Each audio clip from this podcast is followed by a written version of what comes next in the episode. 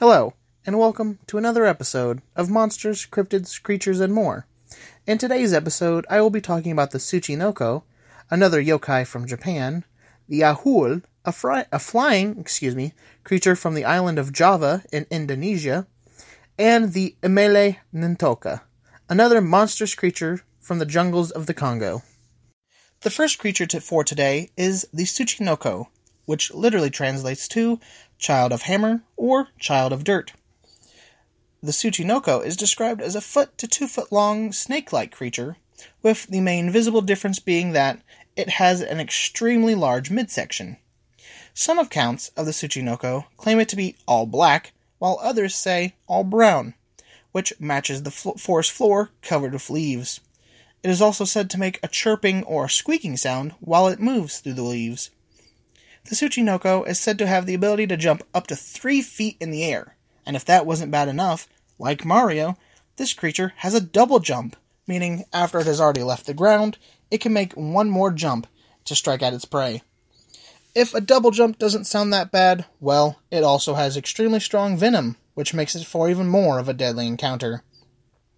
However, one story says the creature has one other method of attack, attack, excuse me, that can make an encounter that much more frightening.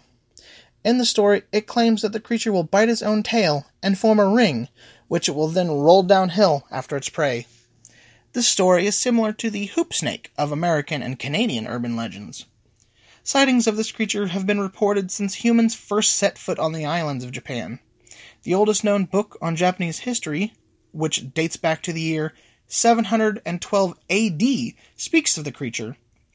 And sightings still happen today. The last confirmed sightings happened around the year 2000, where a 90 year old farmer, Sugie Tanaka, was out looking for bamboo shoots when she happened across two metallic colored snakes with what she described as tails like rats. In June 1994, 73 year old Kazuaki Noda was cutting grass with his wife when they came across a huge snake with a thick body like a beer bottle and a head described as being that of a tortoise. Another sighting occurred in June 2000, where when, excuse me, 82-year-old Mitsuoka Arima saw a Tsuchinoko swimming along the river. She described its eyes as being the most striking feature, saying, "I can still see the eyes now. They were big and round, and it looked like they were floating on the water." She added, I've lived for over 80 years, but I've never seen anything like that in my life. This creature, like most Japanese yokai, has had huge prevalence in media. In anime like Kemono Friends and Space Dandy, video games like Castlevania, Aria of Sorrow, Metal Gear Solid 3, Pokemon, Touhou, and Yokai Watch. The next creature for today is the Imele Ntouka, a quick side note I'm not entirely sure how to pronounce its name, since every website I visited pronounced it differently. One website having at least 15 different pronunciations. So I'll be using that one for this episode. The name Imele Ntouka literally translates to killer of elephants. This creature is, like Mokele Mbembe, from the Congo jungles, here, a few researchers have heard tales of the creature. Lucien Blancou, the chief game inspector in French Equatorial Africa in the 1950s, wrote about how the Kele pygmies talked about the presence of a beast, bigger than a buffalo, which sometimes disembowels elephants, was known but did not seem to be present in that time. In 1981, another researcher, Dr. Roy Mackal, went to the Congo to search for Mokele Mbembe, but was astonished to hear rumors of another dinosaur in the area. When he asked the pygmies for a description of the beast, he assumed it to be a member of the Ceratopsian family, like Triceratops.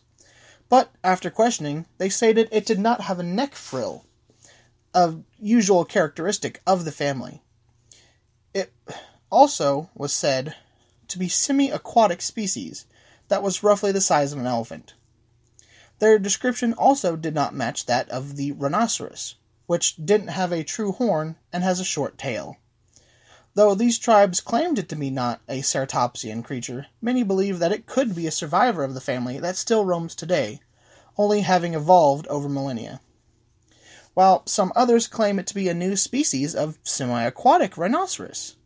Not many sighting, uh, excuse me, not many reported sightings have come from the beast, but one cancelled episode from a TV show in New Zealand did have an interview with a man who claimed to ha- who claimed to have the horn, excuse me, of one that he saw had died.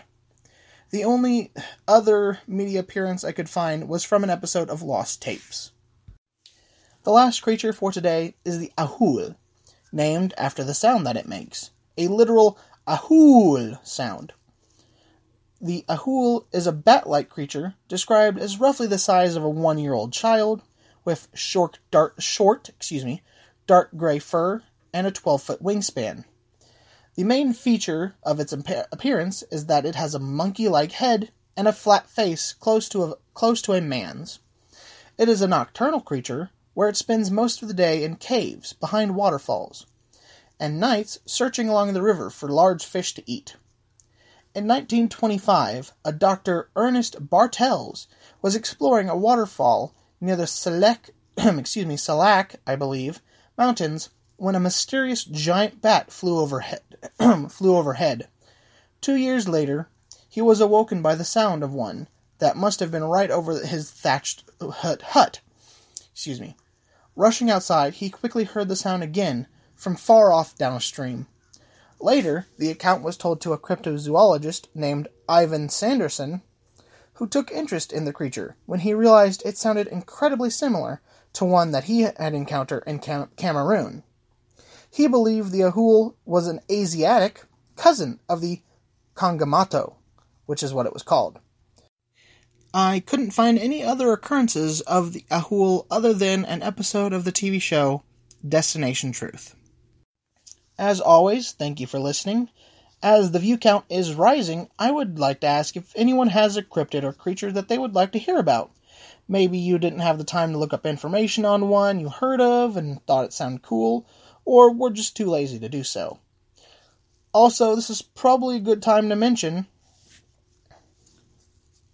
uh, I will also be looking at alien and ghost stories. As the title says, monsters, cryptid, creatures, and more. Creatures I had planned for aliens and more as ghosts. So if you have creatures, or excuse me, stories of those you'd like to hear, by all means do so in the comments, and I'll put them in future episodes. Thank you, and I hope everyone has a good day.